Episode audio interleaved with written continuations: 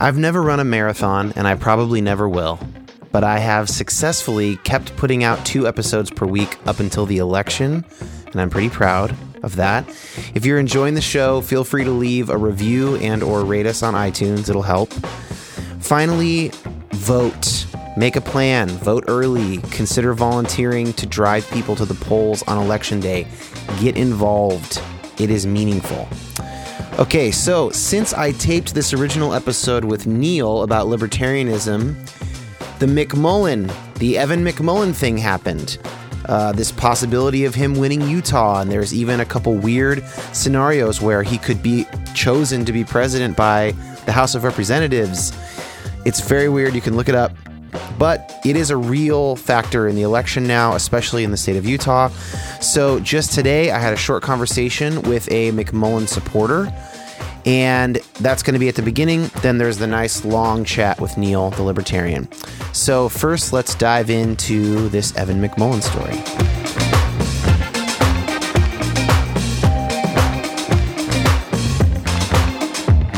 Okay, I'm here with Alan Noble. He is a theologian and writer and a buddy of mine, but also quite politically active and is a bit of an expert on this very new phenomenon of Evan McMullin. So I figured we'd talk to him for a short segment and just get Evan McMullin into the conversation because it's a new thing. So, Alan, first of all, tell us just a little bit about yourself so we know who you are and we can trust you. Yeah, so I'm uh, an assistant professor of English at Oklahoma Baptist University. And in addition to that, I'm editor in chief at a web magazine called uh, Christ and Pop Culture. And I'm the co founder of a new political organization called uh, Public Faith. Um, so got my hands in several baskets there, and I've written for uh, the Atlantic and Vox and BuzzFeed and First Things and different places, uh, particularly on political political issues. That's all we need to know about you for now. I think we're going to talk later about some other issues on a different episode, but right now we're just zeroing in on the McMullin. So, yeah. who is this guy, and what is his basic platform? Yeah. So Evan McMullin is he's a, a, former CIA operative, which sounds very nefarious. But he also worked in the House for the Republicans, doing some policy work. Essentially, the story is that once a lot of conservatives realized that Trump was probably going to get the nomination. Uh, many uh, well-connected conservatives panicked and said, "This is this is horrible. This is bad for us. It's bad for our country. We need to do something else." Uh, and of course, as you know, the, there aren't really a lot of options once the GOP gives a nomination. Uh, that's about it. Everything else is a long shot. But considering the disdain many conservatives have for Donald Trump, um, the decision was made that they just need to do something. So, uh, a number of these leaders and consultants went to people like uh, Mitt Romney, begged him to run. He said no. They went to Ben Sasse. He said no. And after the uh, official nomination, Evan McMullin had been asked by a few people if he would consider running and uh, as an independent, and he agreed to. And, and his uh, motive was that he knew from the start, and he still knows that his shot at winning the White House is incredibly small. But he also knows that as a conservative, he cannot support Donald Trump. He promotes and stands for and represents ideas that are anathema to conservatism and and to morality, frankly. And so he he decided I'm going to roll the dice, do something that's crazy, and I'm going to try to make an independent bid. And uh, he had the support of some some wealthy some wealthy donors and some top again disillusioned Republican consultants who said, I can't support Trump. I would love to help this long shot because it's the best thing we have going for us. So that's that's kind of where he came from uh, and, and, and, and his mission. About his platform, you know, he hits the, the traditional sort of conservative, um, you know, standards. He's he's concerned about entitlement spending. He's very pro life. He's concerned about national defense. But there are a number of platforms that he has that, that he has listed or that I've heard him speak about that are very encouraging to me as a young conservative because they represent a lot of the issues that I, the concerns that I have. So one of them is he's deeply concerned about minorities and the fact that, that conservatives, the GOP, have alienated minorities and opposed them for decades, right? And so he's concerned about things like criminal justice and policing, and that's refreshing. So, since he is an independent candidate and not running on the GOP ticket, yeah. His platform can technically be whatever he wants it to be, but you're saying it represents basically a classic Republican view with a few things that are refreshing to you as a younger conservative That's that right. are maybe in your mind a little bit more in line with where young conservative voters are. Is yeah. that what you're saying? Yeah, that's right. And and he's made s- several statements to the effect that this is not just about this election. This is about sort of laying the groundwork for what comes next. Because the reality is, yeah. um, you know, when you vote for a candidate, you're also, we, we, talk about giving them a mandate, you know, and you can give them a strong mandate or a weak mandate depending on how uh, strong the vote is. Well, the support Trump has received is giving uh, GOP politicians a kind of a mandate that this is that the voters want more of this, and and and yeah. supporting Evan McMullin explicitly as a conservative is a is a way of offering another mandate and saying no. No, I, I, I would rather vote. I would rather take a vote from Donald Trump and give it to somebody who I extremely doubt is going to win but who represents values that I think are better for my neighbor and better for our country, and better for all of us. That's the mandate, and um, and so the hope is let's carry this forward and whether it's a new party or it's just a, a, gutting or you know renovating of the GOP, something needs to change because this kind of you know Trump's rhetoric is completely unacceptable for the future, especially for millennial conservatives. It's just not that's just not an option. We're not going to do it. Now, when you're voting for an independent candidate, if yeah. you were the type of person who would have voted GOP, it, it's unlikely yeah. that any Democrats would vote for Evan McMullin, right? Because he doesn't really have many democratic yeah. policies. He's more right. he's more of a classic Republican. So if you would have voted Republican but you vote McMullin, in a sense, what you're saying is you're sending a signal to the GOP Trump is not acceptable. If you nominate someone like Trump, you will not get my vote. These are yes. the things that I actually care about. If you nominate someone more like Evan McMullin, you'll get my vote again. Basically, is what you're saying. That's right. And and what's um, what's important to keep in mind there too, because I I've articulated just you know just what you've said. I've articulated that uh, in writings and in online comments, and the response I'll typically get is, "You're just throwing your vote away. That signal is meaningless." But I think you know we need to take a step back and, and recognize that for the vast majority of Americans, their vote for the presidency is also meaningless. Like it, it, it, has an incredibly negligible effect. Voting is important. We all mm. should do it. But let's be realistic. Any single vote has a very small effect. All right. So so so if you turn around and tell somebody who's voting third party, well, your vote is going to have an absolutely negligible effect. Uh, let's be honest and admit that all of our votes are like that.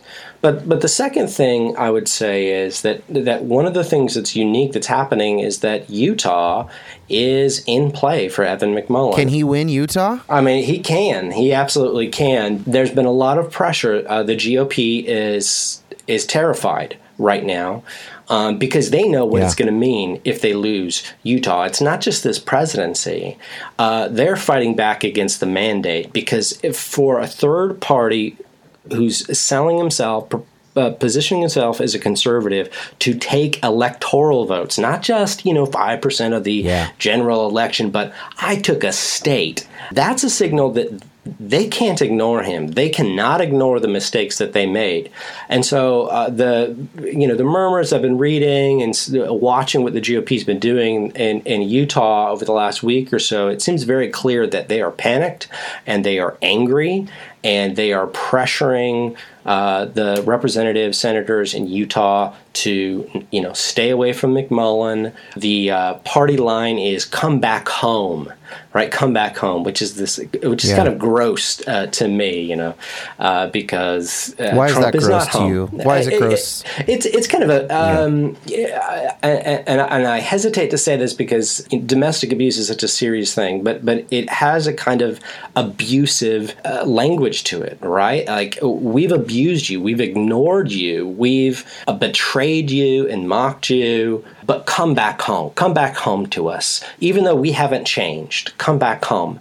And that's unhealthy. That's a fundamentally unhealthy relationship. No, we're not going to come back home unless you admit that you nominated a, a, a racist with no legitimate policies, with no training, who is alienating and promoting, you know, these terrible things. No, we're not going to come home to that.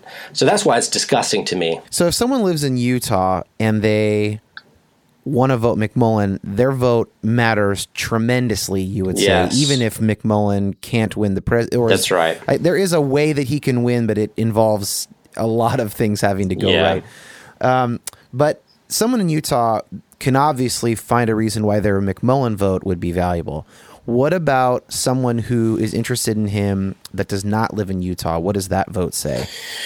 So we don't know. Uh, a lot of the polls are not bothering to track him. So there's don't know what kind of effect he's having in the Mountain West, and that's where he's really focusing on his campaign stops, Utah, but also okay. the related states. So I'd say there's there's kind of a, a circle of, of states that uh, are particularly valuable to vote uh, Evan McMullin. You're, you know, there's a, a, much greater chance of, if not taking the state, at least taking a significant number of the votes and. Uh, and and that being a message. Other states, uh, you know, so for example, I'm I'm a strong Evan McMullin supporter, but I'm in Oklahoma, and regrettably, our laws prevent write-ins. And so I technically cannot vote. And the Evan McMullin campaign is asking their people to to write in his name anyway.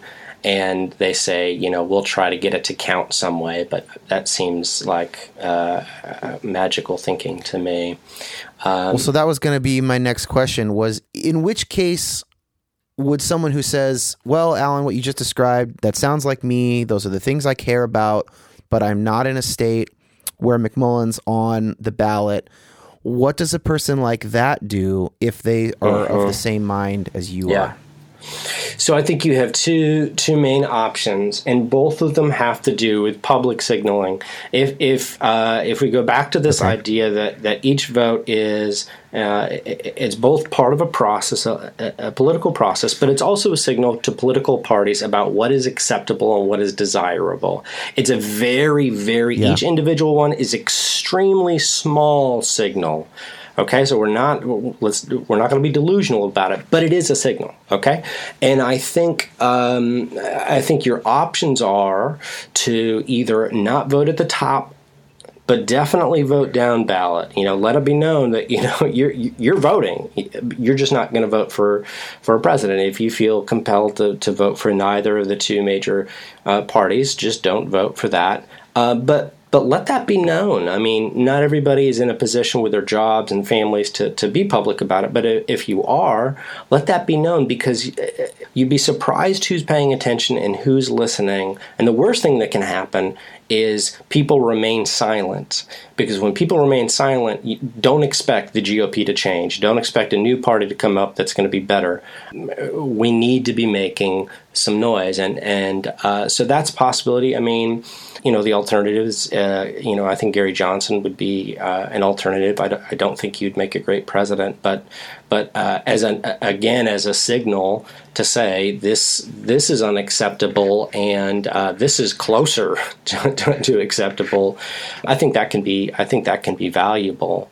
just so that we can, just so that listeners can get a sense of where you're coming from, why are you not in Oklahoma, say, willing to vote for Hillary to keep Trump out of the White House? What what is the thing that Yeah. keeps you Sure. from crossing the aisle? Because because surely Yeah. that would also send a signal to the GOP, Yes, right? it, I mean, it, if it definitely if, would. You know, if they can tell that people are switching sides, that that also sends a signal.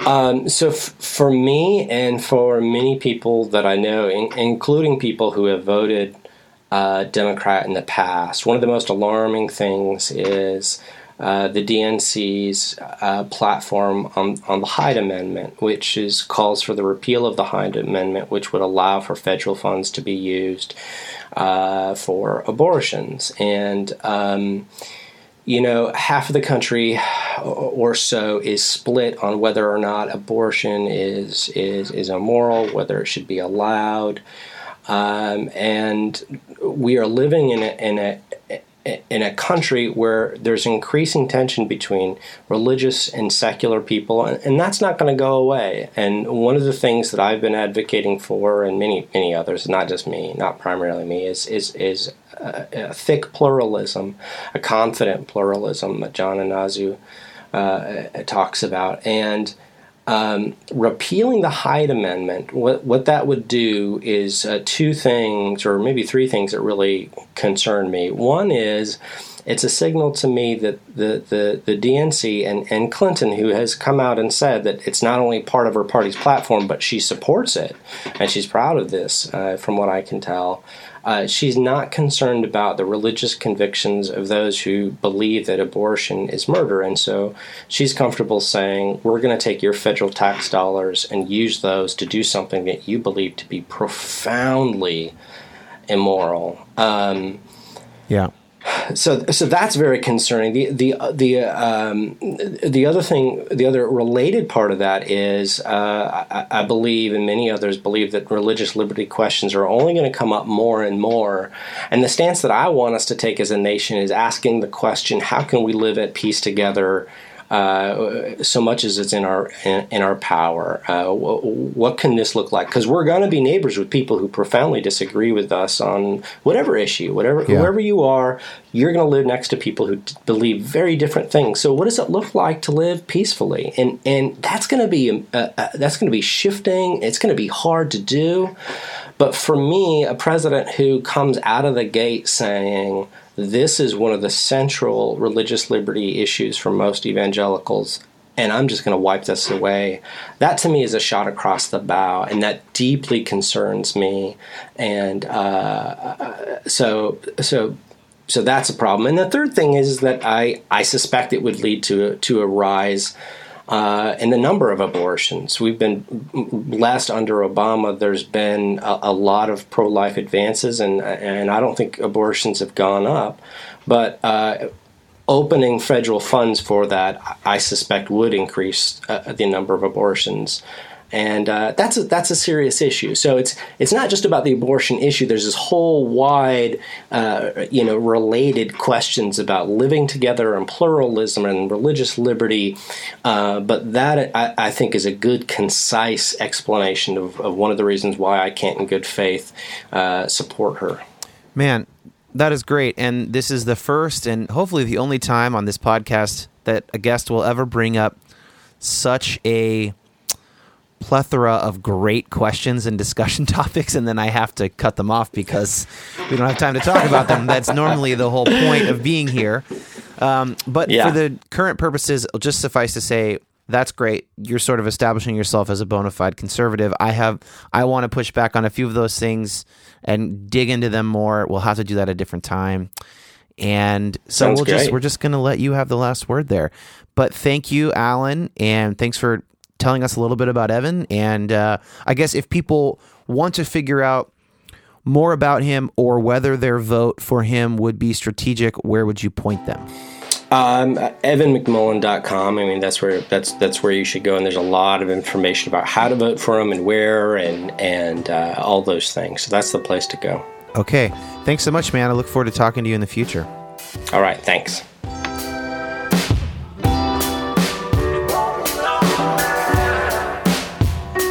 Okay, now on to the main course. Uh, this is more of a citizen to citizen conversation, less than like me interviewing an expert. Although Neil is a very smart guy, we're more like debating between equals, friends. We're trying to model a charitable debate slash dialogue. Um, Neil talks fast. I try and keep up when I'm talking with him. So, as Samuel L. Jackson's character said in Jurassic Park, hold on to your butts.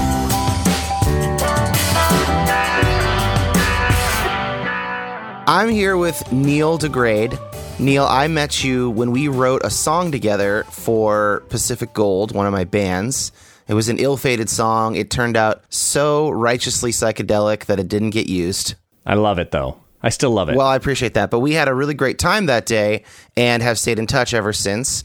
And Correct. one of the things we've talked about at various points in our friendship is that you are a third party kind of a guy. You're a libertarian. yes, correct. Now, the topic of this podcast is depolarization. Let's find somewhere in the middle between left and right.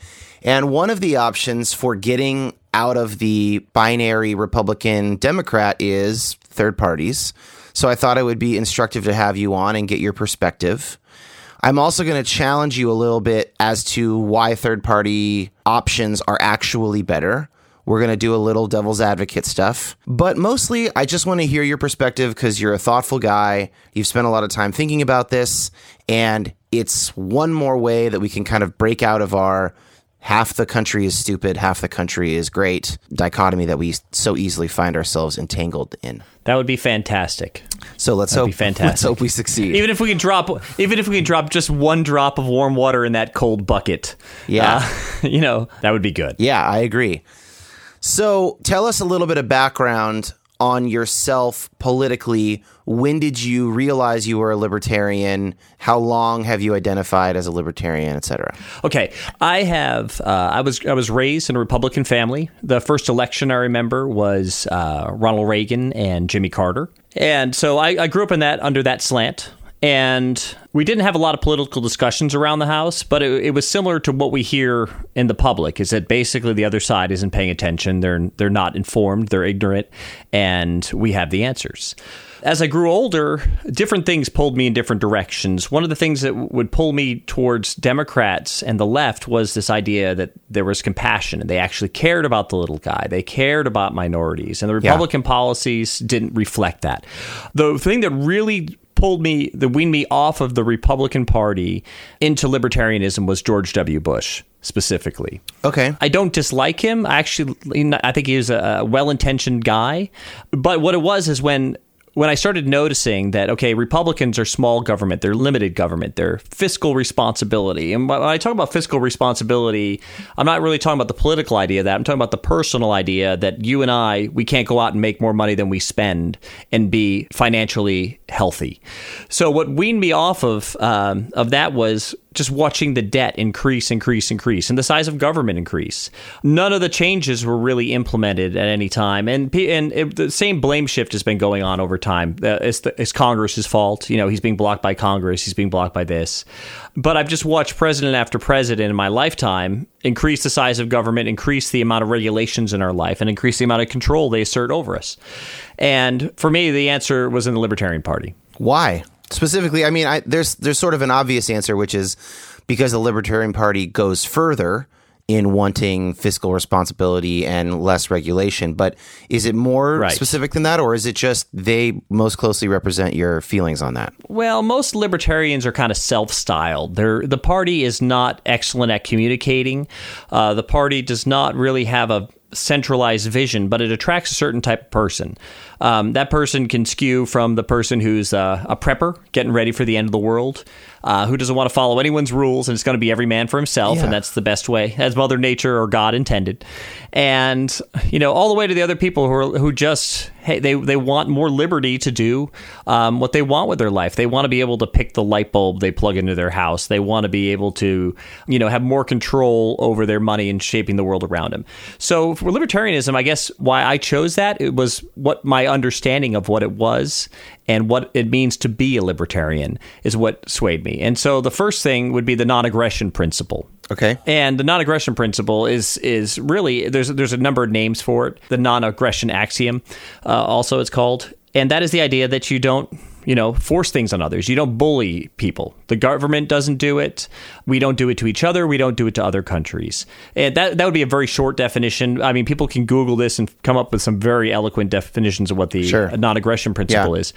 But for me, that idea that like you know, there's a lot of laws on the books that really have nothing to do with anything that harms someone else. It, it would be only self-inflicted harm if we feel like it wasn't good for them, or harm on another consenting party. Uh, for example, I, I was raised a Christian, and I am a Christian, and I have very conservative views about what God intended for marriage. But as a libertarian, I feel no need to impose that on the general population. Interesting. I actually I think it would be ungodly of me to do so or trying to play God for other people because they God gave them the ability to choose right or wrong for themselves.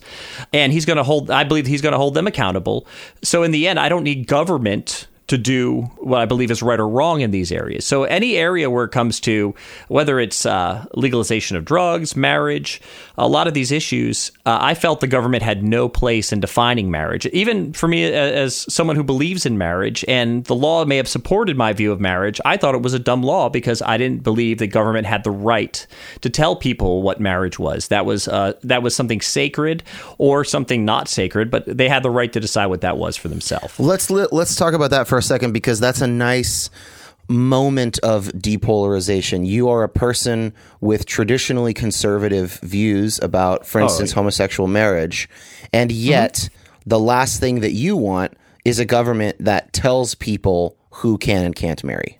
Right. Well, the, the I think we get confused sometimes when the government takes our side on an issue. We think they did the right thing, but uh, we forget. You know what I mean? Like uh, the Henry Ford quote about you know be careful when the government uh, steps in to help someone because you know or try to take care of people because look at what happened in the Native American when they did that. They try to take care of the Native Americans. So it doesn't matter what side of the issue you're on. Someone else can come into power and, and it goes the other way. We see that same fear in the election. We've had Obama for the last eight years, and the the utter fear struck into people's heart that Donald Trump's going to step in and ruin their way of life because government has the power to do that. It has the power to dr- dramatically change things on a micro scale. When we talk about um, the, the non-aggression principle, it also applies to not just marriage. Uh, I think drug use. Uh, myself, I'm not a drug user, but I don't see someone getting high and taking a nap on their couch as criminal behavior. That's their personal choice. It doesn't affect us. Now, if someone takes a drug and goes out to commit a crime, that crime is the crime, not the drug. So there is there's so many areas where the government has gotten into. As a libertarian, it's frustrating to see how much they're in our business when it has to do with personal choice and personal decisions. I think that that is a great dividing line for me when it's a decision that is between two consenting adults and whether I agree with it or not, whether I agree with their take on it, whether if they were a friend of mine, I would tell them it was right or wrong. That's not the issue. Government does it cannot effectively operate in that area and creates polarization by trying to operate in those areas. So on top of that, if I was going to take the non-aggression principle sort of to the next level that attracted me to libertarianism, Yeah. is the idea that what you do and think can actually affect the world around you. Uh, with a large centralized government, it's very difficult to impact and change the shape of your own community because things are being made at a, such a different level than the one you actually live on. One of the things that attract me about libertarianism is the idea that I would hear Ron Paul talk about giving the power back to the states. And the states then giving the power back to the towns and the counties, where that I can have an idea, I can articulate this idea of how I want to see things changed. I can rally my friends and we can show up at a town hall meeting and change our world that we live in. That was so attractive to me for about libertarianism because we've a lot of us have grown up under this notion that we're just a number, we're small, we we can't affect much change, and we take out that frustration like a punching bag on social media. I want to agree with you on something and then I want to push back on something else. I think you could take that argument even further and say a lot of the Trump support is putting all of that anger and that helplessness and saying this candidate will fix it all for me, which is Yes. exactly opposite of what you want government to do. Oh yes, author- authoritarian is what what Right. Trump is is pushing. But- I mean, that's what pe- people in politics push now in general. It's hard to find someone who doesn't. Well, Trump is just the most obvious, right? He says, I am the only one who can save you, essentially, is the message of a Oh, lot of his speeches. And that was the message of the Republican convention, his main keynote speech there. But let me push back.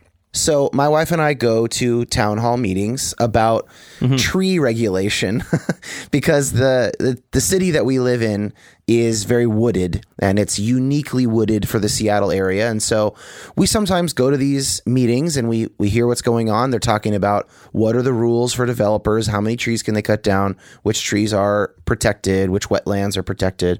Now, two things about that though. Number 1, we're going and we're asking our local government to enact laws that restrict the actions of developers. If I was totally free market, I would not want those developers to have any laws and it would just be leveled and there's yes. just houses everywhere. So there's obviously some kind of a balance that needs to be struck there. Are you just saying you don't want federal government and you do want local government? Yeah, I I think across the Libertarian Party, that's like the the bottom line if whether you're libertarian or not is if you see that regulations like that should be enforced federally or as locally as possible. The more local and the more specific the scenario you, you would implement regulations, the more dynamic it can be because there's there's actual people with actual problems, not hypothetical problems, not numbers on a paper. You have people, you have the Joneses who have the house that want to clear cut the birches. And you have, you know, the rest of the people in the neighborhood are like, no, this is helping our aesthetic here. I'm all for those decisions being made. I mean, we, we need to make those decisions in our life and we need to make those decisions with the community. I just think they shouldn't be made at too great of a distance with broad, crude strokes just knocking over exceptions to those rules that could come up. Sure. So, uh, as libertarians in general, I think one of the like you know Bill Maher when I watch him, he kind of paints them as you know Bill, libertarians just want to see skeletons you know walking around starving and throwing up in the gutter, and I haven't met that libertarian who really truly wants that outside of the prepper kind of edge of libertarianism. Can we, just, which, can we call preppers survivalists, or is that a derogatory term? I don't know. Like that's I kind the term of, I've always heard. I kind of re- I relate to them. Like yeah, preppers like prepping for the end of the world, yeah, the zombie right. apocalypse, whatever it is. The you know survivalist, the rugged individualist would be the positive political term for that. so uh, I, I think that a lot of sensible libertarians understand that yeah, highways need speed limits, and uh, yes, if we don't stop certain behaviors, and, and especially what your case would be at that point, if people are using the right decision making, is what's really best for the people in this community. Right. What's is this which argument's working for everyone. Yes, you have the right to make individual decisions with your property and your space, but we understand too, I mean, logically understand that everything's connected our well-being and happiness sure. is connected to one another sure. and sometimes that's not communicated from when people hear and how quickly we drive by and just hear information when you hear libertarian talking about open free markets i think people get hung up on the idea that, that they hear no regulation when you hear deregulation you hear no regulation or when you hear moving regulation. So the tree example actually brings up the next level of local government. So as we're at these yes. meetings and we're talking about tree regulation, one of the things that the city says back to us, the concerned citizens, is look, we have a mandate from the state of Washington that we need to add X number of buildings in the next 20 years. That number is based on the number of people that the state of Washington anticipates will be moving to the Seattle area. And you don't just want nonstop sprawl, so you have to change density. That's just a fact. Right. And related to that is the issue of low income housing. And there are people who have been at the crappy end of the system that have got the short end of the stick and some of them are lazy people. Many of them are not. Many of them are recent refugees or immigrants, hardworking people. There are these systems at place in the city of Seattle and the state of Washington that try and, at their best, they try and reasonably build housing for those people and support them so that they can be a part of our community. And there's a lot of reasons for that. I mean, they usually do service jobs, they do low wage work that needs to get done. And you don't just want people bussing in 90 minutes each way from Bellingham to come work in Seattle every day for work because no one can afford to live here. Now, that's an issue that is directly related to the trees. But if you let all of my neighbors and I choose if there would be any low income housing in our city, I think you know what that vote's going to be if it's purely up to us. People are going to say, not in my backyard. it can take place somewhere else. You go to the next city, Oh, right. they're going to vote that way. You go to the next city, they're going to vote that way. So I understand the libertarian impulse of we're going to be a balancing check on too much government power, but I don't understand there should just not be much because who's going to make that decision?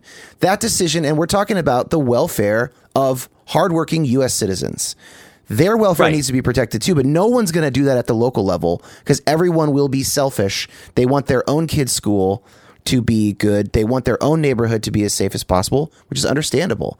So, what do you do about something like that? Well, Dan, you just scored an own goal on yourself Okay. for soccer terms.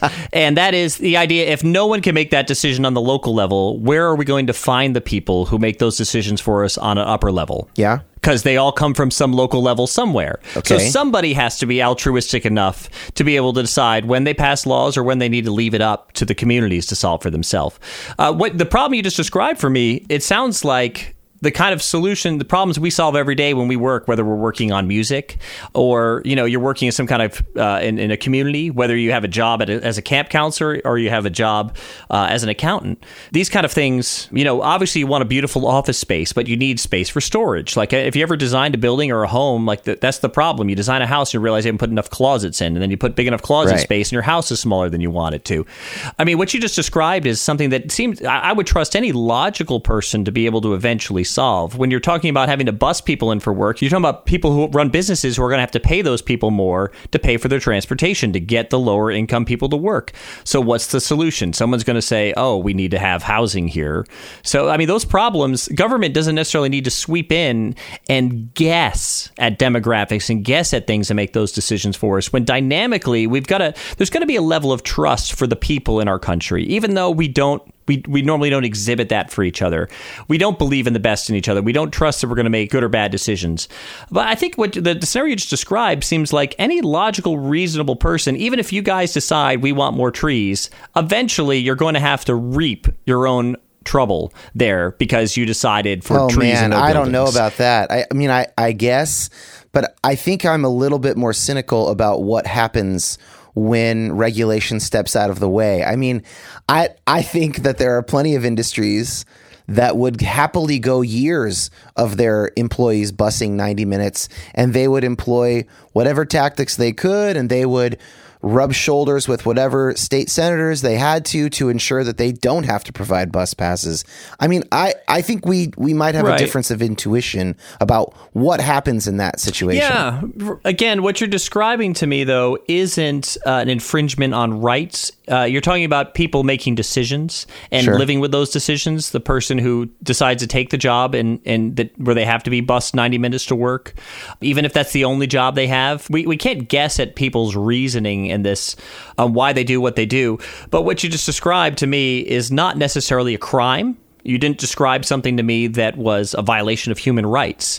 So I think polarization really occurs in a big way when we start to talk about these things where it's not a violation of human rights. You're not talking about hate crimes here. You're not talking about people specifically suppressing a minority that never came up. You're talking about people who want you know, maybe the bad decision making would be because they don't want lower income people in their town. But if they decide to do that, there's a downside to that too, because what you just described, you're gonna have to pay more I to get people. here's why I don't work at your agree that there is a long term downside to the "not in my backyard" movement. Let's just talk about housing value and schools and the exponential way that math works with uh, investments. So let's say I own a home that's worth three hundred thousand dollars, and my town votes to keep poor people out. Well, what's going to happen is my value, the value of my home is going to go up at a higher rate than the value of homes in other neighborhoods in my city. And if those neighborhoods allow poor people in, their home values will not go up at the same rate. And if you extrapolate that over time, equity going up on one's house is exponential, right? So it's worth $300,000 one year, it goes up 10%. It's mm-hmm. now worth 330. If the next year goes up 10%, it's worth 363. There's that extra $3,000 because it's 10% of the new number. It's not 10% of the original number.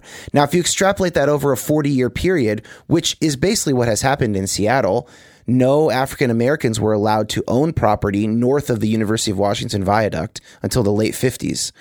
You extrapolate that over a generation or two, all of a sudden you have people who are born into the neighborhood where the houses are four times as valuable and the equity is there. That equity can be used to start a business.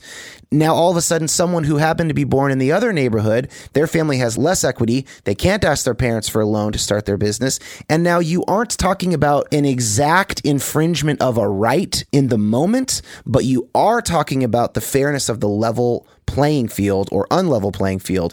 And I'm not convinced that it is not government's job to have anything to do with level playing field. I do agree that overreach of government can cause polarization and cause problems where there aren't problems. But I'm not convinced that the government's job is not partially to ensure a level playing field. What is your argument against that? What is your argument for the fact that doesn't matter it is people's rights to keep poor people out of their neighborhood or allow them in? I mean, the problem I have, one, what you're saying is there's no existing precedent for it. So you're talking about something that uh, a government has failed to accomplish yet in our country. Even areas of the country demographically that have always voted for people who are going to do this, who have had entire state senates, governors, state senators in Washington who have all espoused this is what they wanted to do level the playing field. And you go back into some of these urban areas for the last 40 years where they have all voted to elect people who are going to do this. And can you cite one example of one of these areas of the country that's been successful I don't think you can so? I don't think you can say like, "Oh, East Baltimore did it," but I, that doesn't mean you can't point to instances of progress. Redlining is illegal now for mortgage companies. It didn't Right. used to be. There's just the first thing that comes to mind. Yeah, no, fan, I, I, again, steps can be made towards stopping someone else asserting aggression on another person, basically pinning them down and not leaving them out. But the problem is, is that making decisions like when you look at a demographic and you look at a chart and you try to implement changes just based upon the numbers. Let's say we looked at a university and we said, you know what, this university has too many white kids and not enough black kids. So we're going to, you know, we want to see that demographic match the exact number we think it should be. Well, I mean, you have a problem right there because there are individuals who are unknown to those people who are enacting the laws that are going to get royally screwed over unfairly Sure. and unjustly. So the question is can, not whether government should try to, but can they actually do it without creating more injustice themselves? Can they pass those kind of laws and not just rule out someone on the other side of it to give someone else an opportunity. And is that fair for the other individual? So the one of the things is is that i guess what we're talking about you have two two sides of a coin and i'm not really on either of them whether you're republican or democrat as far as their picture of what utopia hmm. in america looks like. And I don't believe, as a libertarian, I don't believe, I don't believe there's any precedent or any philosophical cause to believe that government can help us really get all the way to those utopias or even part of the way to those utopias. Well, Um, redlining gets us part of the way to any thinking person's utopia, does it not? Yes, uh, that we need to add- again, like the highway. Like you know, there's reasons you have directionals on your car. Let me there's throw one more. speed limits. Let me throw one more out there, though. What about changing the funding of public schools to not be property tax based anymore, like it is in most states in this, in the United States? In Washington and California, my home value is high, then my school will be good. And if your home value is low in your neighborhood, your school will be underfunded.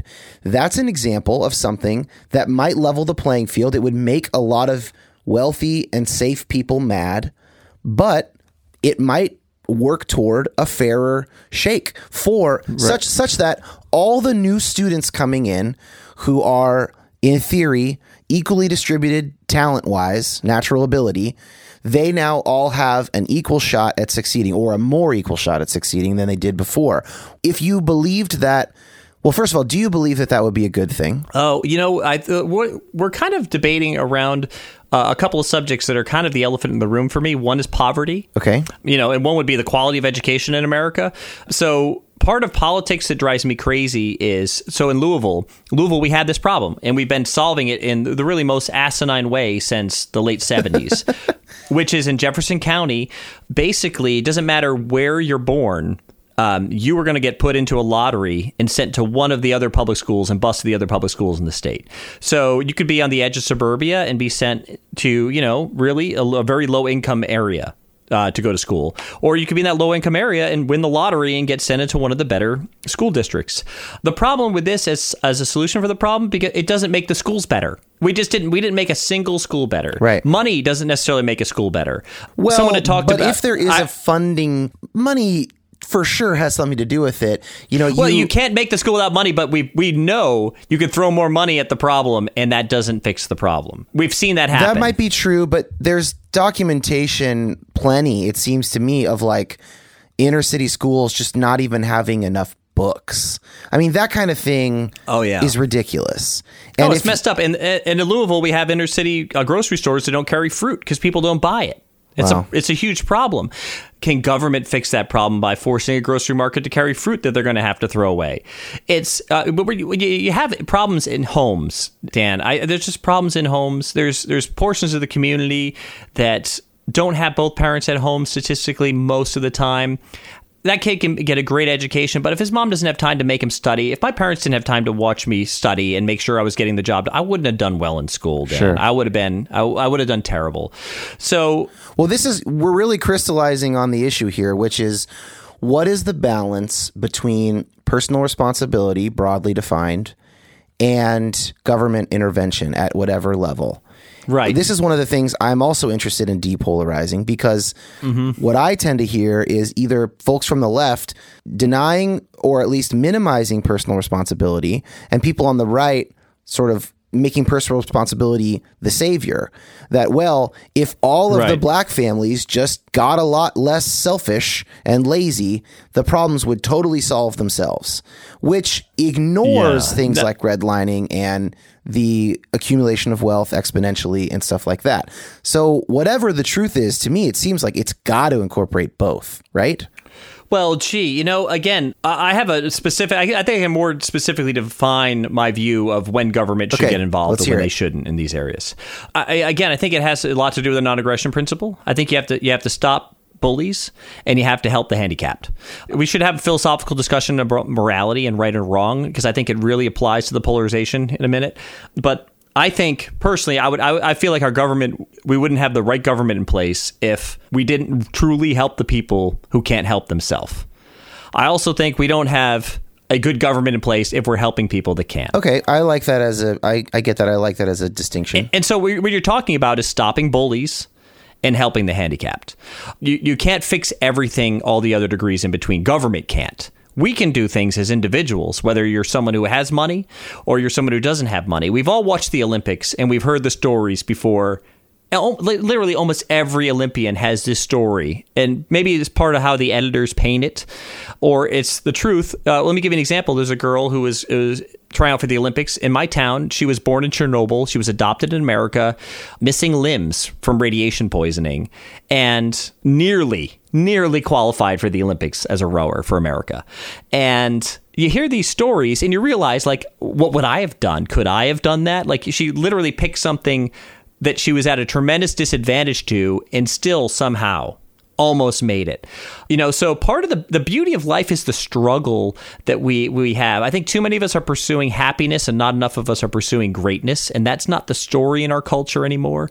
So the idea that we just believe people are lost, like they're they don't have as much advantage of me, or they have more advantage of me. We we don't we don't believe in people anymore, and so when we look at things, we accept ignorance as an excuse too easily, and we have no parry at all for um, offense. So we're we're, left kind of handicapped as society to not move more and more having a culture that is more and more childish because we're going to depend more and more on technology to do and find things for us in places and, and take care of us and more and more on the government to do the same. So unless unless politically I feel like people start pushing back against this idea, we say no, you know what, people are capable. People can do things. I, I read something about the Pope where he was telling Catholics to vote for socialism, which which fine. He, he it's I'm not a Catholic. He can say whatever he wants. At the same time, I was disappointed, not because I, at the end of the day I have a huge major problem with people who believe in socialism. I had a problem with the fact that he just disbelieved in his own constituents. That he he jumped off the boat saying, "You know what, you guys, you're not going to be the next Mother Teresa. You're not going to go out and help the sick and poor. You need to elect government to do that." That was the disappointment when I hear that sort of talk nowadays. And I think that's kind of how we look around and see our neighbors. These people are never going to do the right thing. They're never going to do anything good for anybody else. And is that a country even worth trying to save? I don't think it is. I think we need to start believing in people and we need to start giving them the opportunity to be great and do great things. And by that, I think that that really means government needs to do less. And I have other reasons why I believe government needs to do less. And we don't really vote in the uh, elections as much as we do vote every day with where we Yeah. put our money and how we put our money. Well, So- let's let's use that to turn to the election. So we could, you and I could discuss the morality of libertarianism all day long.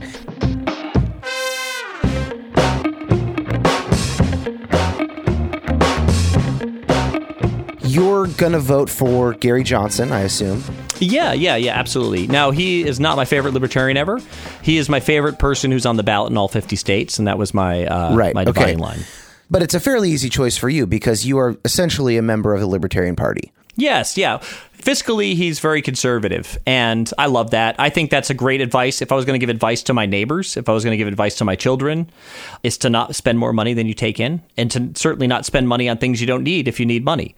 And and that's in a nutshell, that's his approach. And then it also, when it comes to our intervention in wars overseas, we've his argument would be that we've, you know, we've been involving ourselves and intervening and policing the world for God knows how long, and has that made the world more peaceful and the world safer for us? Uh, and his argument would, would would be answered with the question, no, it has. With the answer, no, it hasn't made us safer. It hasn't made us better off. And so the idea of libertarian in general, like Ron Paul and people like Rand Paul have been stating forever, is we can't go to war without a declaration of war, and we can't just we're accidentally bombing people that have nothing to do with the war. Uh, I think that's I think that's terrible. I, I just I, I really don't like that. And when I hear the policies of Hillary Clinton, I hear the policies of Donald Trump. It sounds like more innocent people are going to die around the world, and more of our own soldiers are going to die in battles they don't need to be fighting in. So that's where I want to pivot. Earlier, you were talking about executive power. You didn't use that term, but that's what you meant. Uh, the reason that people are f- afraid of Donald Trump is because of the executive power that exists, and some of which Barack Obama has expanded and shown us examples of. Right, right. Okay. But given now that only one of these two people is going to actually become president this year, Yes. and given that it is not a normal election, Right. say between Mitt Romney and Barack Obama, which is we would call like a fairly normal election, it's not Right. one of those.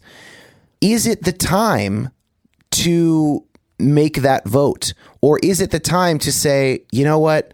For the next four years, I have to keep that executive power out of the hands of Donald Trump. Yes, or vice versa. I mean, it doesn't matter who I tell I'm voting for Gary Johnson. Whoever they're voting for, they tell me it's a vote for the other side. So if I, if they're voting for Trump, they tell me a vote for Gary Johnson is a vote for Clinton, and if I vote for if I'm vote for Johnson and they want Clinton, other way around. Uh, yes, I think that I, I think in a way it, it is that it, it I will be not. I don't know who I want to keep out, so for me it's not a problem. I can't decide who I like least. I probably I'm more scared of Donald Trump with the big red button in his hand. That's a really horrifying horrifying thought for me that literally as commander in chief, he has the power to make the call to launch nuclear missiles. Something I haven't thought about since 1982. Like I it hasn't Yeah. even been it's like, oh, that's like a real thing. We can make a movie about this. I think of all the Democrats running, I, I don't think I, I didn't know many people who were very enthusiastic about Hillary Clinton as she ran. I don't know anybody who that really was her ideal candidate outside of the Sure. Democratic Party. I saw lots of Bernie stickers. He was a really interesting character. I liked listening to him. I I'm really sorry that that's the best option they gave me to Trump. Like as someone outside, there there was nobody did anything to lure me away from a third party vote in this election at all. There was Yeah. I didn't even I didn't even budge for a second. So I am not. I, I feel personally, I feel sort of gypped. No matter who we get in in the White House, it's going to be an unprecedentedly unliked person. I think No, immediately is at election. statistically accurate. No, for sure. Yeah. Yeah, and so my vote for Gary Johnson, uh, in a perfect world, he would be a different candidate. He'd be more like a Ron Paul because I think it actually, in a way, he hurts libertarianism because he's not a hardline libertarian. He would actually score more just as a, a plain out fiscally conservative liberal that he doesn't necessarily respect the non aggression clause in social matters, which actually probably makes him more appealing to the average American because I think the average American is uh, would like to see a more fiscally conservative government in a nutshell and a more liberal country. But for me personally, I just want to see the government. I want to see the government not making those type of decisions for us on marriage or who I bake a cake for. I think that we live in a world where if a bigot outs themselves, if we felt their behavior was bigoted, we can we can vote with our dollars, and that's one of the great things about this country. We always if, if we had more value, if we looked at our dollar bill and we thought of every dollar bill in our hand as a vote, we're going to go vote for, I don't know, Stumptown Coffee to succeed another day, you know, to continue making coffee. Or we're, you know what, I'm not going to vote for Target today. I'm going to vote for this store.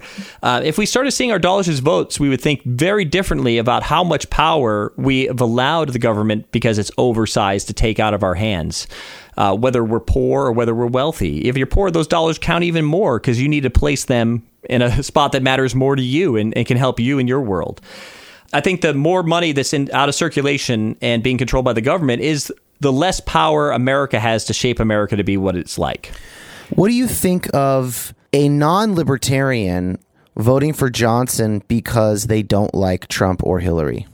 Right. I, I don't know. I guess um, you know, if I wasn't for Johnson and them voting for him because they didn't like the other two, I think I'd be less biased in that situation. I don't see it as a big problem because I think Gary Johnson's the better candidate.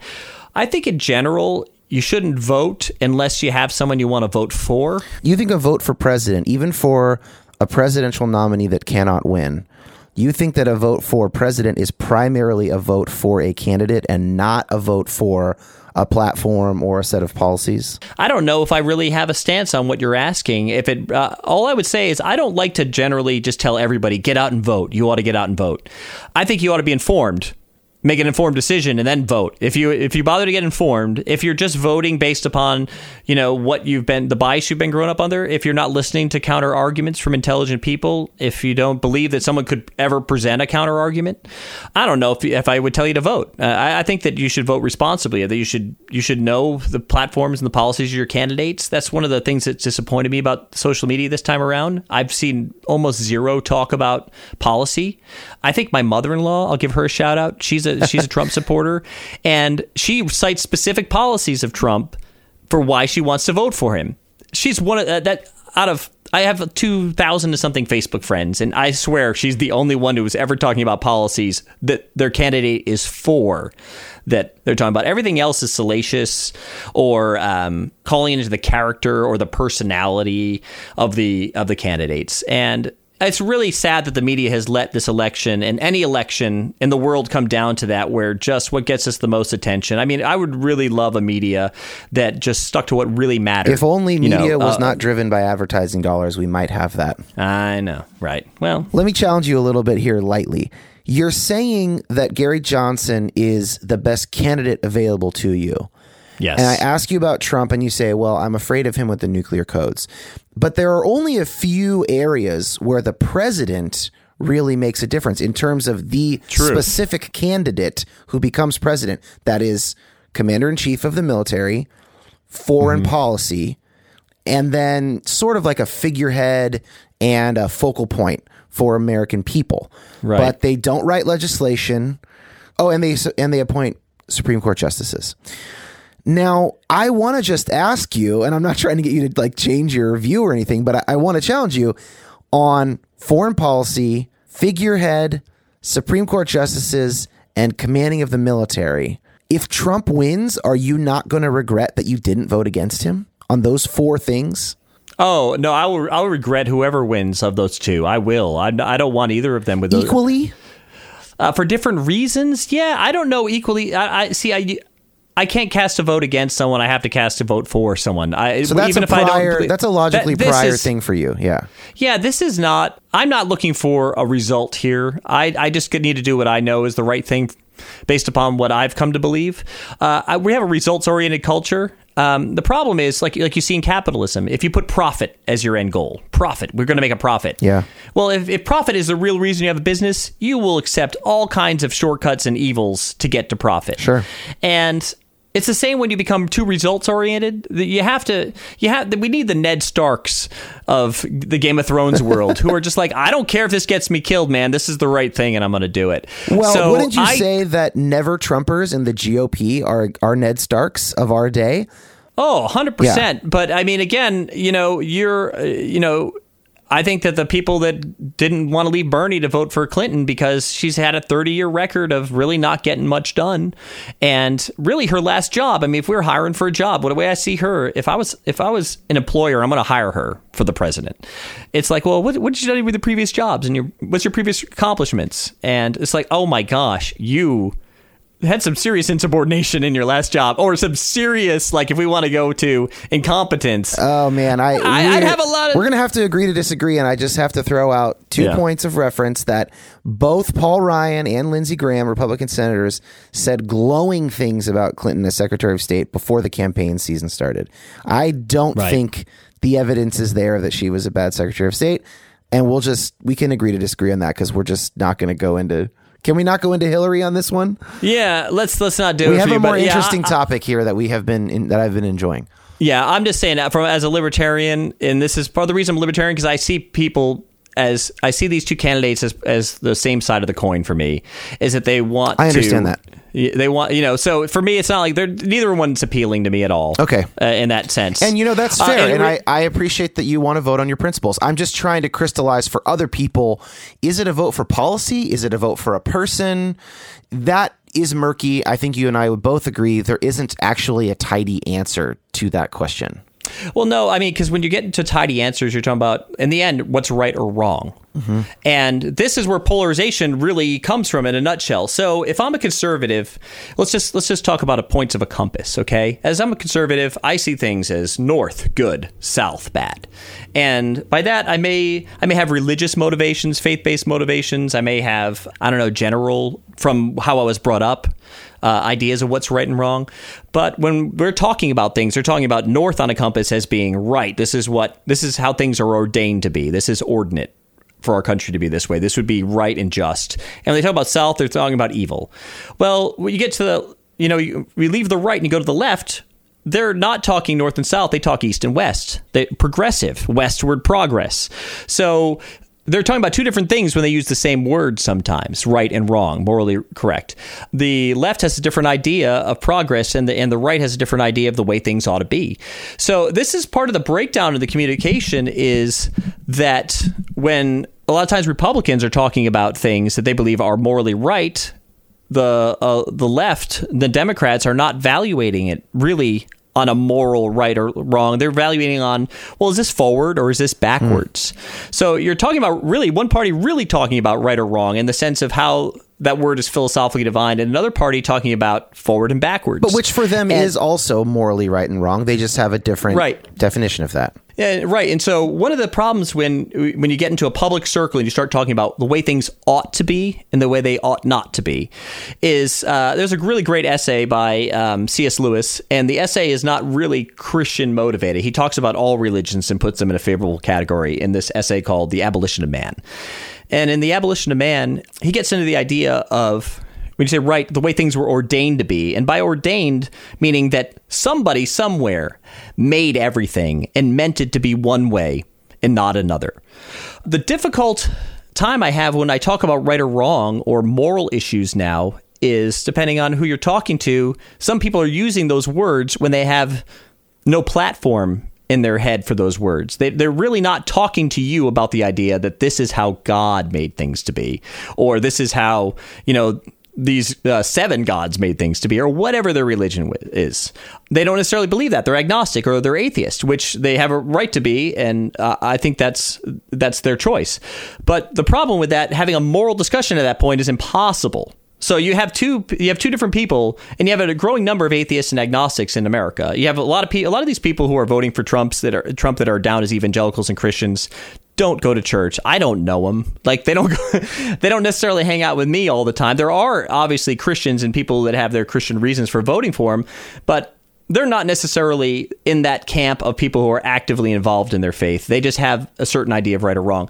So the problem now when we talk about right or wrong is we don't we can't really do that publicly anymore because we all have a different idea of how things were ordained to be so the libertarian party is really great in clearing this thing up for me it, it's, it's pushing back because most of the areas which there's this heated debate over libertarians say government's not supposed to be in that Yeah, you just wipe the whole thing off the table. Yeah. yeah, so it's basically like, okay, you think guys and guys should get married, girls and girls should get married? That's your business. Government's out of this. Uh, you think it should just be men and women? Great, go do that at your church. Whether you know, with so many of these issues and and, and, the government's level of intervention, you know what? If you have convictions about that and you want to vote a certain way, I would suggest you don't vote for those people that uh, the government to fix those people's lives. You go try to help. You try to help because you can be accountable to that, and you'll know in that situation if the person's trying, if they're not trying. Libertarianism for me really takes all of the stuff off the table that's causing so much debate right now, where it's like, hey, you know what? We're debating because government can't effectively do this and there's no right or wrong answer for it. No one will ever find one. People have tried in so many different totalitarian regimes to force the country to live the way they thought they wanted to live, and it's never worked yet. And it continues to move in that direction in America of becoming more and more heated the more and more we get into these smaller areas where government does not have the finesse and dexterity to operate. And we ask government to solve these problems for us when we ourselves are sitting on our couches, not necessarily doing anything about it.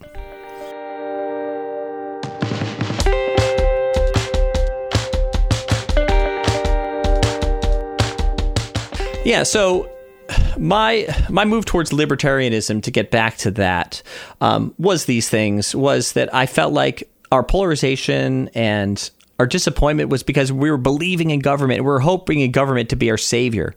When government is really our protector at best, and that we need to keep a close eye on from the very beginning engrafted in our Constitution was skepticism for governments and what governments were capable of. And that's why our you know Bill of Rights guarantees us rights and limits the power of government right from the get go.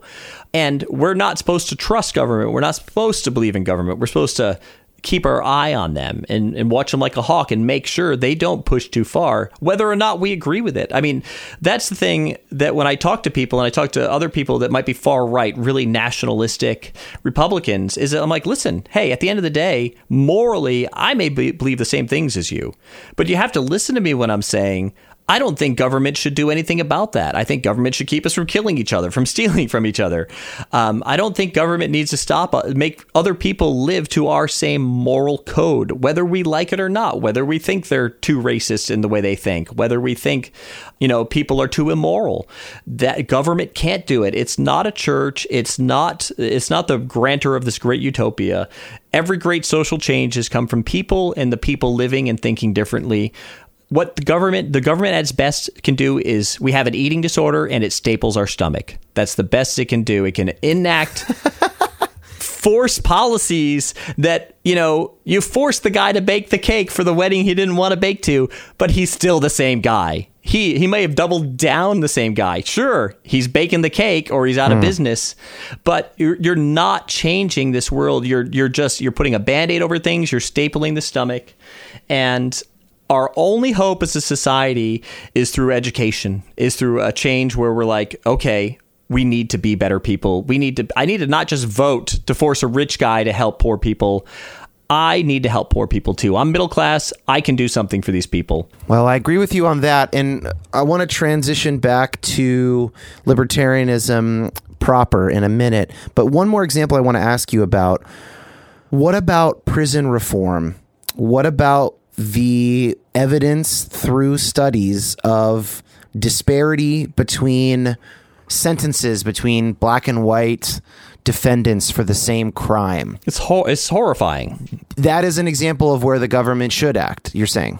Well, okay, so here, here's a couple things you have. You have you have a situation where um, when we talk about racism and the government's role in racism, I always ask people like to start the conversation: Is there a law on the books in their state or at the federal level they believe is racist? Like at its core, the law is racist. So, you know, obviously we we've had an amendment ruling out slavery, and we've had an amendment that doesn't no longer prevents women from voting.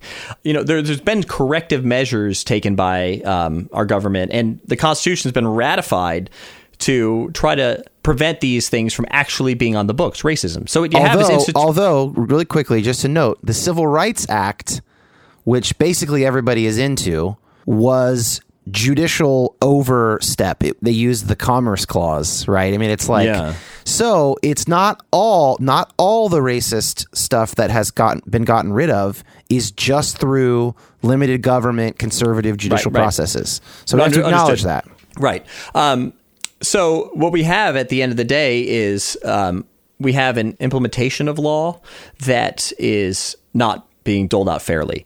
So as a libertarian, my first solution is to look for laws that don't need to be laws to thin this out to begin with. One of the most dramatic areas we see this injustice happening is in the war on drugs.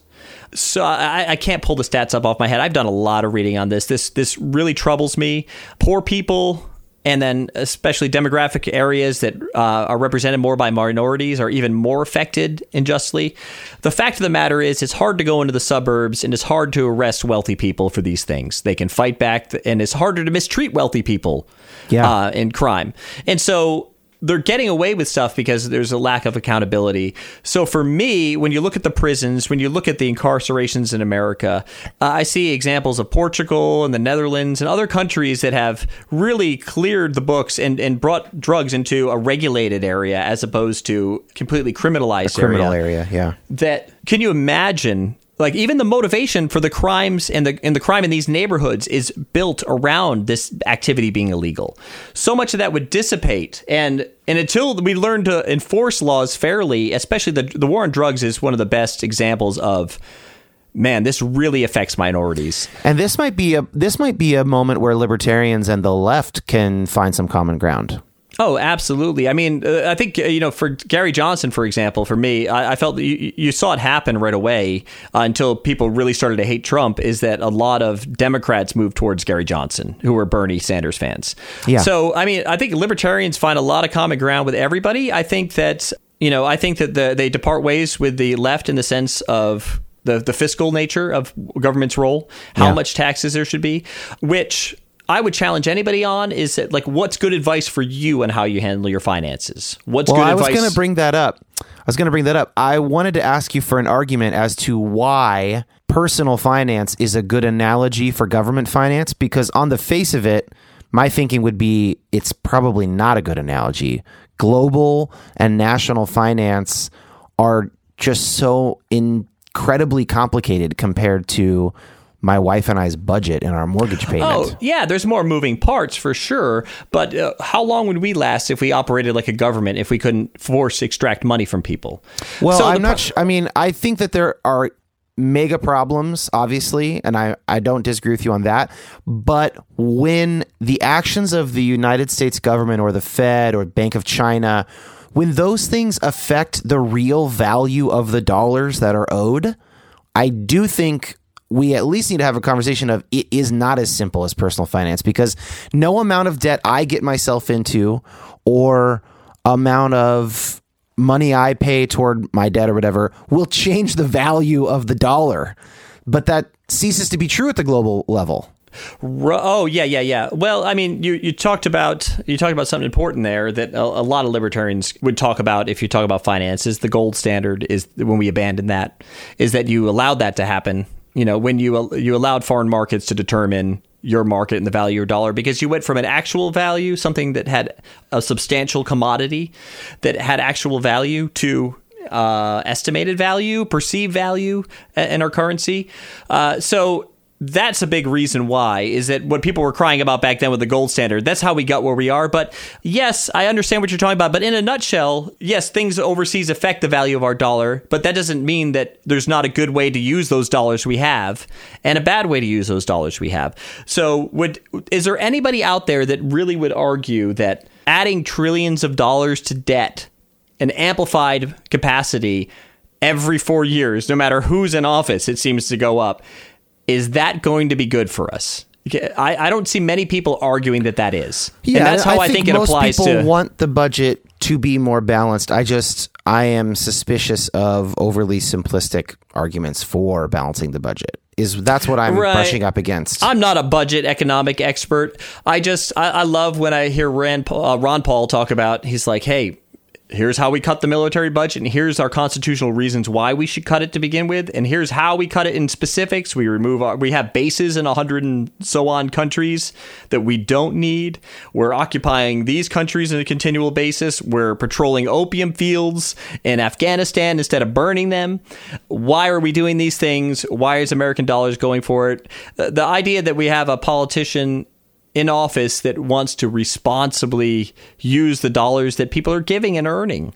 You know, and constitutionally, there's always been a big argument of legally what people could tax for. I'm a big fan of uh, in, in income taxes. So many taxes are hidden from us. People are like, yeah, bigger corporate taxes. Well, who pays those corporate taxes? The people that buy their goods. And so, uh, part of the whole idea of the free markets that you might find from a lot of libertarians is that, okay, well, you can raise taxes on these companies, but guess who's going to pay for it? The people that buy their products. Because the companies in the end aren't pulling money out of their own pockets, they're getting money from consumers, and any added cost, so gas prices go up, they pass it on to you. Taxes go up, they pass it on to you. So, in a, in a sense, by raising taxes on everybody, we make everything more expensive for ourselves. Unless and that- you only raise taxes on people who make over two hundred fifty thousand dollars a year or something like that, that does not necessarily raise taxes on everybody else. Well, you just took money from normal people who will will actually end back in normal people's hand. Whether it's Jay Leno who went out and bought, let's say, just say someone went out and bought ten new cars, and you're like, that's ridiculous. I don't even have a car. I don't. They don't need those ten new cars. Well, they just provided people with jobs who they bought those cars from. So when you take that money and it and it's not money that's going from person to person, like when a wealthy person takes their money and buys a good. It's going from person to person. It's creating jobs. When it goes Yeah. from the wealthy person to government, now nobody except for the government has an idea of what they want the world to look like and how they're going to spend that money. And what's been proven is the government has never spent that money as efficiently as we have. From the $700 hammers for the military to, you know, countless examples of how much they paid us to put a road in your town. But the seven hundred dollar hammer, if it's going to Lockheed Martin, would be the exact same argument you just made about Jay Leno and his cars he's buying. Except for the fact that we didn't decide who got that money. The government decided. Still goes back into the economy though, and Lockheed Martin employs people to make really great seven hundred dollar hammers. Well, you know, uh, but again, there's a lot of drag on that at that point. It has to go through government employees' hands. There's you have people that manage this money. You have the IRS that's managing money, whereas opposed to like what's been proposed by other people, where it's a sales tax only system. Suddenly, you you get this huge area of government bloat out of the equation, which is the IRS, Yeah, I, I just uh, don't know. which is en- more money back in the economy. I don't know enough about this stuff to really provide a good counterpoint. So we'll just we'll accept your position as a valid as a Well, valid on. point me- on the let map. You, let me make you a quick argument for something quick on that. Um, Okay. And you can edit it out if you don't like it. So uh, we have I'll income let your tax, voice right? be heard. We have income tax. You have people that are like, let's change income tax. So Rand Paul, who's a libertarian, proposed something I didn't like, which was a flat tax income tax wise. Now, why don't I like a flat tax? Because just because Rand Paul wants it to be 12.5% doesn't mean four years from now someone can't come in and say 40%, 50%, 60%. That number adjusts itself higher. I like federal sales tax only, and here's why because it regulates itself. Is that the maximum number the government can put on that will be determined by the consumer, not by the government. Because if the government says 40% on everything that's bought and sold in America, Americans buy less luxury items because they can't afford them. So it's just like if you have a baseball park. If you have if you're selling jerseys at those park, you ever go to a baseball park, you're like, wow, this this stuff is expensive. This is ridiculous. I'm, Yeah. I'm paying ten dollars for a hot dog that only costs them seventy five cents. Well, there's a number that that park can't go any higher than because even though they're selling hot dogs now for fifteen dollars each, they're selling thirty percent less or you know or they're selling 70% less and there's a number they'll reach where they mm-hmm. won't make as much revenue. So the nice thing about federal sales tax only is you tell the government how much money it has to run on and then it has to figure out what it really needs to do from there. So because again people will adjust that number themselves by buying less goods. And i I think that's a fair system. I think that's a fair system because rich people pay more and everybody has more money in, in circulation and and that when the people who buy more stuff pay more, and then all that money that was going to the IRS was going to all these other extra programs is now going back to people and it's in the economy. Because the problem we're talking about when we're arguing over all these solutions, the problem is poverty, and poverty comes from the fact that there's not enough money in enough people's hands and there's too much money in other people's hands. So more opportunity means more money for everybody. I'm gonna have to get a different guest to like follow up on that one because I just that's I think that's really interesting and I just don't know nearly enough to begin to answer. I it. don't know either. It's it's mostly philosophical, but I've heard other people argue it. Okay, so Neil, I've got two arguments to make. The first one is short and the second one is longer on my end. I'm going to start with the shorter one. When I mentioned to a couple of my smart friends I was going to have a libertarian on, one of them asked this question Markets are immoral and reward strength. In the schoolyard, the market, quote unquote, decides that the bully takes everyone's lunch money. I want to add personally, in the Industrial Revolution, the market decided that the Rockefellers would become trillionaires in, in real dollars today. Why will this not be the case in the American economy, in schools, etc.? Under a libertarian government?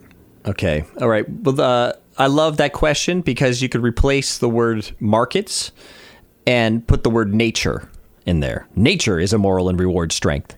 Um, Sure. So Yeah. the I, only reason I bring up nature as an example because the idea that a market is immoral is a fascinating philosophical argument when you get into immoral, meaning that God or the creator of the universe, when you say immoral, does not approve. Otherwise, if we're not talking about a creator's viewpoint, we're talking about I don't like the what markets do to the world. We're just talking about preference. But the market is different than nature because in nature, if you are hoarding resources, those resources do not start multiplying at an average of 7 to 8% year exponentially. They do in the capitalist marketplace. So that's a pretty big difference. Um, yes, well, sometimes they exponentially um, increase. I guess cattle would exponentially increase Yeah, or I mean- something like that. But I mean, nature, I mean, that's basically, if we're just going to draw from what we see around us, nature's a bully. Nature rewards strength, survival of the fittest. I'm not saying that's an argument for markets. I'm just saying that I, I think there's a flaw in the question a little bit. I think that that's where regulation comes in, is that you have to protect people from bullies and you have Okay. to protect the handicapped. I think Teddy Roosevelt is a fantastic example of someone who believed in the individual still. Like so much of his speech and so much of his action was the idea that of rugged individualism that you can do this. That we're going to make a chance. We're going to protect you from the bullies and now go get them, kids. That's me. In a nutshell, when I look at politics, I when I hear someone say things like that, I my heart resonates with that direction. I think that's the best for us because it, you take away the the real excuses, the real people who are pinning people down enslaving people, and you break up the monopolies, and you put caps on things that don't afford other people opportunities. But you don't hand it to them after that either. You don't force the playing field even. You leave it up to people at that point because who knows what people want out of life? You can. The government is uh, is assuming we all want the same things and we all need the same things, and we don't. And that, uh, that we're all capable of the same things. You know, the the notion that every man is created equal. That's the idea that we're all equal in value, but not necessarily all equally skilled and all equally capable. And does that mean that government's role now is to try to determine what that is for the individual and in a sweeping fashion and then control the markets to the point where everybody has the same input and output at the end i think that was that's an impossible scenario and that's in uh, for the government to ever impl- uh, implement Well, I'll tell If you so- what I love is I love when you say the government needs to stop the bullies and protect the handicapped. yes I think that actually most people would agree on that, and when where they would then disagree is where do you draw? Where does the slider go to?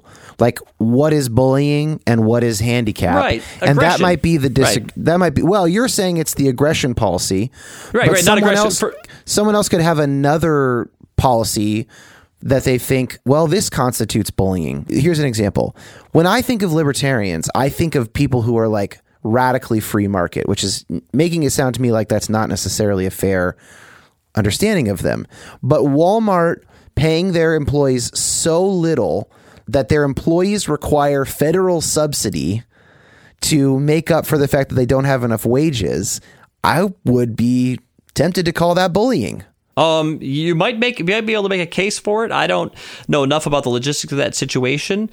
Again, you would have to show for it to be bullying. You have to show that there's there's truly like that Walmart is preventing them from having other opportunities.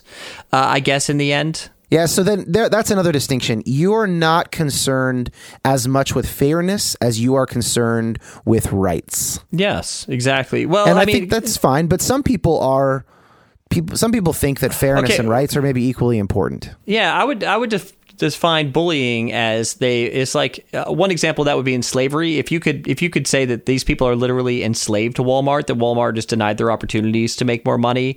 Um, not that Walmart has more money to pay them and is not paying it.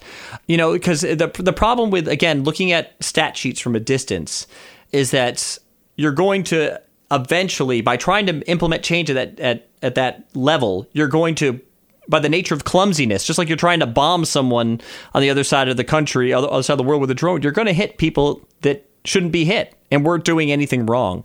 So it's the government should be very careful and it should be very specifically looking for okay, this is literal literal entrapment. This is literal aggression. There's there's there's a threat. There's a specific denial of opportunity that people are being denied opportunities because of their ethnicity. Those type of things the government really needs to step in. I've heard people propose things like wealth caps like you know the amount of money someone's allowed to keep in the bank or i don't know if eh, there's a number or a line we can draw anywhere. We just we, you have to look at and say okay people need to be smart enough to get out if they can. If they really deserve more then we have to believe there's that they can find a way to get more. I know it's not easy. I've lived in a world where I had no money. I lived in a condemned house. I may have been smarter than some of the people we're talking about. I may have had more uh, of a network. I may have been more capable. But that's one of the, the one of the hard things is is that I think a lot of times if if someone had come along and scooped me up out of that, there's a lot of things I wouldn't learned in life. I mean, life is, I, I believe, here to teach us lessons. Uh, we get stronger when we meet resistance. Uh, I think there's a part of us that when people meet resistance, we, we empathize, and that's that's a good thing that we empathize with them. But at the same time, we should also advise, not necessarily try to carry someone somewhere. But I do, at the same time, with that said, I do believe there's people that can't help themselves. They're literally at a point they can't help themselves. Man, I am so excited for all the discussions that will come from this episode. Uh, a reminder to join us on the Facebook discussion group. The problem is all the comments and all the all the whales I'll get murdered in the comments. There's actually some good there's actually some good feedback, so I might participate.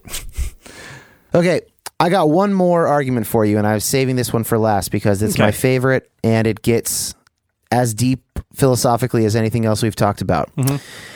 There is a progressive social philosopher named John Rawls, and he has an argument called the veil of ignorance, and it's a thought experiment. And Right. it's an argument for why playing fields should be as level as possible mm-hmm. upon the birth of a human being, right? And here's how the argument goes. I'm going to kind of butcher it, but I'm going to I'll do well enough that we can talk about it. Okay, let's say that you are a part of a bunch of people who are determining the rules for a world. And by world, I mean in the philosophical sense, like it's basically a society, mm-hmm. but it's an imaginary society that doesn't exist yet. And you and a bunch of other people get to like vote on the distribution of resources in this society. Okay. But there's this veil. The reason it's called the veil of ignorance is you are going to be born into that society, but you do not know where you're going to be born. So you're completely detached from your own lot in what your life is going to be, but you have full power as part of this council to determine the breakup of the resources and whatever in that society. Okay? Yes. Yeah. Now, there are a bunch of you are given options. You, let's say you're given three options by the leader of the group, whatever, in the thought experiment. Option number one is one person will own all of the resources, and everyone else in the society will have zero resources, and whatever's going to happen happens. That you know, maybe he'll get killed and mobbed, or maybe he'll be a nice guy or gal. Option number two, uh, imagine it's kind of like our system something to the effect of like the wealthiest 1% own 40% of the resources and the other 60% are divided up between the 99% and let's say the bottom 40% only have 10% of the resources. Okay, something like that. Mm-hmm. And then option three is everyone starts with the same number of resources. So obviously, no one's going to pick option one. But on option two, you're thinking that you're playing the odds. You know, well, there's a 1% chance that I'm super wealthy. There is a 40% chance that I'm very poor. And there is a 59% chance that I'm somewhere in the middle or whatever. The argument goes like this if you don't know where you're going to end up in the new world, you will vote for the third option because you don't want to take a 40% chance of being destitute. It's not worth it for a 1% chance of having everything. Let's just say, for the sake of argument, the 59% in the middle of option two have the exact same amount of resources as everyone has in option three. You're going to say option three is the most just society. And you're going to have a personal reason to say it is because you're going to have to be born into it. Does this make sense? Do you have any questions about the argument? Oh no, I understand the argument. Okay. Yeah, you keep explaining for the people at home though. Yeah. Well, I think that's it. So, if you understand it, so the argument there is more just playing field is preferable to a more unjust playing field. And so, arguments to the contrary that, you know, trickle down type arguments or something like that are not accounting for the fact that the trickle down people at the top are coming from a place of privilege because if they had to choose beforehand and didn't know where they would be born, which by the way is the actual reality on the ground of human life. We don't know where we're going to be born. We're born into a family. The argument being this is an argument for a more equitable society or at the very least just equal opportunity to succeed, which is really more what it's about. So, mm-hmm. do you find that compelling? I think it's fascinating as a philosophical argument. I think it obviously there's a number of things that it's it's too gross to cover, and uh, it's, it's not fine enough to cover so many of the nuances of the story. Because one, it starts with the idea that the resources are distributed, not acquired necessarily. So Uh, just two- take resource. Don't think of it as resources. Think of it as opportunity. Then Right, opportunity. Great. Okay, Yeah. it, it's assuming it's assuming blanket blanketedly that everyone wants the same things. So you know, so one of the one of the problems is in life. I, I've met people that are monks that have literally taken a vow of poverty and. To you know, to anything else would be less for them. To people who are very wealthy and inherited it all, or um, so uh, there's there's all different types of people, all different types of wants. I'm not very materially driven in life. I'm not. I don't buy a lot of things. I don't require a lot of things. Um, you, you know, I don't a lot of things in my own closet. I didn't even pick out for myself. So I I don't think about stuff that way. And for me, the things that make me happiest are my family and being able to provide for them. I don't need everything in the world. So there's people with all different types of background. There's people that will try to figure out, even if things are distributed evenly, how to get most of it for themselves. Uh, they're going to come to Earth that way. So the, one of the problems I have with the discussion is that it's assuming everybody wants the same things. Uh, we talk about what people need. When we talk about opportunity, we're talking about what people want out of life. And people, everybody doesn't want the same things. Uh, all over the world, people have a different definition of what the perfect life is. But all think- people share the bare the first 30% of that of what they want say. Everybody wants shelter, food, Shelter. a place, you know, You can make an argument for love. neighborhood. Right. Yeah, maybe maybe love, uh, you know, friendships. I mean, I think that what the argument is getting at is not people's wildest dreams. What it's trying Right. to get at is you don't want to take a 40% chance that you're destitute. Nobody would want to take that chance. Why then would we have a governmental system that would allow that for the sake of markets or for the sake of anything? It's just morally more important to not have people be destitute. I guess in your Well, hold on. You know, your- but- okay, go yeah, ahead. but it, it's assuming all people are um, equal in character, I suppose. It's not for- necessarily. Well, eh, here's why. Because let's imagine this world turns out there's only one generous person in that world. There's only one kind person in the world, and everybody else is evil. you know, Okay. I mean, just hypothetically, let's how, however it rolls. Is there an equal distribution of of good character and bad character, of uh, ethical people and unethical people?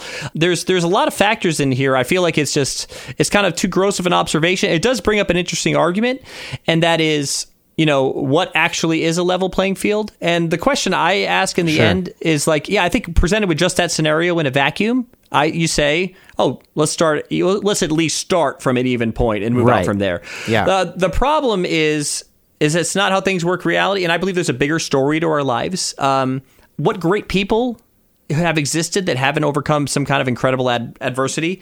Yeah. Uh, whether it's Abe Lincoln in his tiny log cabin with his crazy mom or his crazy wife or whoever the heck was crazy in his life, who knows who was there. Yeah. He's seen, he's seen some crap. He's seen some stuff. He had nothing. And Yeah. does Abe Lincoln become Abe Lincoln if Abe Lincoln is born in you know, middle income home? Does he become Abe Lincoln if he's born in a wealthy? Like the problem is, is that I think we, Interesting. we, we run into problems. Is like the things that bother me most in life is when people I know try to play God in other people's life. They try to manipulate the scenario to get things to turn out the way they want, and to to spread things out the way they want. And government, when it gets into playing God, in the sense where it's like this is what the world should look like, and we're going to force the world to look like, as opposed to you know what, you guys all have different ideas of what your world's going to look like. We're gonna at least protect you to the point where you can pursue that. That world I respects my narrative of what life is is that not just the good stuff that comes in my life is is like a blessing is that things that are really hard that come my way, things I've had to overcome, things that really have stunk and I wish I could have made, waved a wand and made it gone away, have made me so much better off. I, I do this, I have the same thing when I talk about um, some of my friends like uh, who are trying to decide if they want to have kids. And I asked them a question. I said, Well, you know what's awesome about kids is that they force you to be less selfish. And they're always like, I'm not sure if I want to be less selfish. Or, Yeah. well, it's uh, you know, so what I asked then next is like, well, if you ask a little kid and you say, who's happier, selfish people or unselfish people?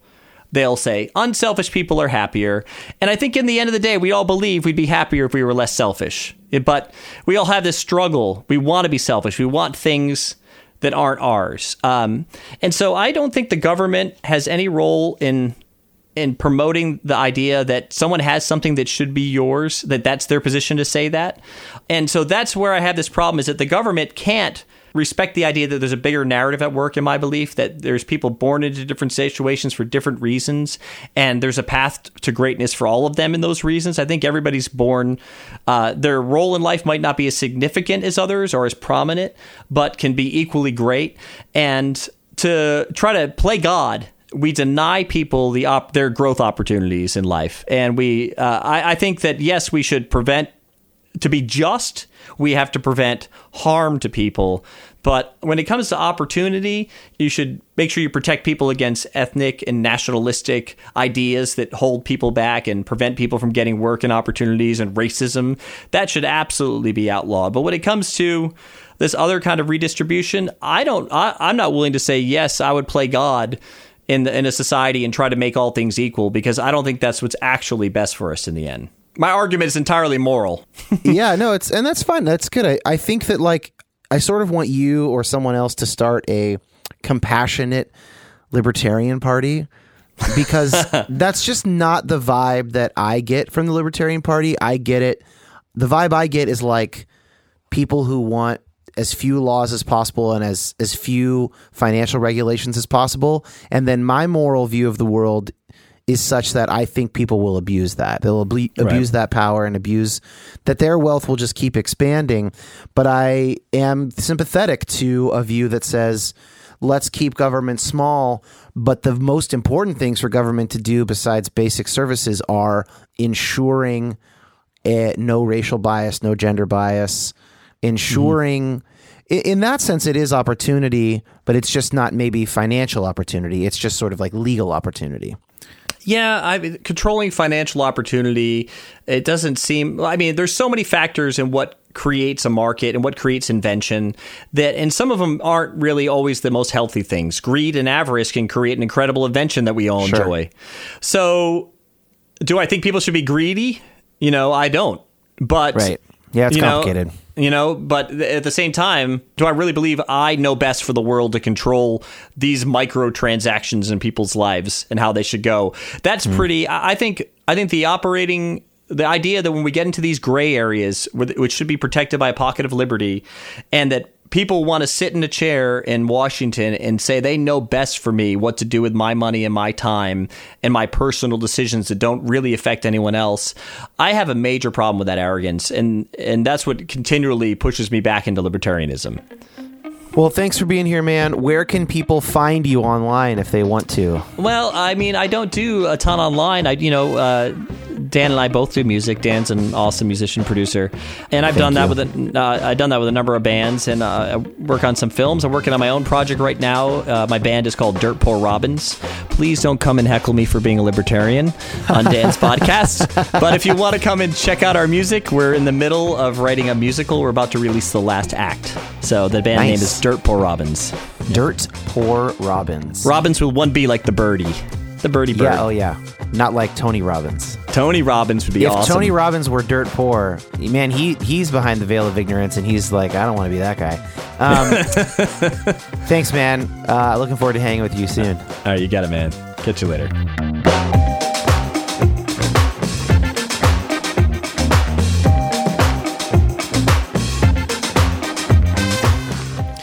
That was great. Just a reminder that you can follow up with Neil by asking questions on the Facebook discussion group. That's Depolarized Podcast Discussion Group on Facebook.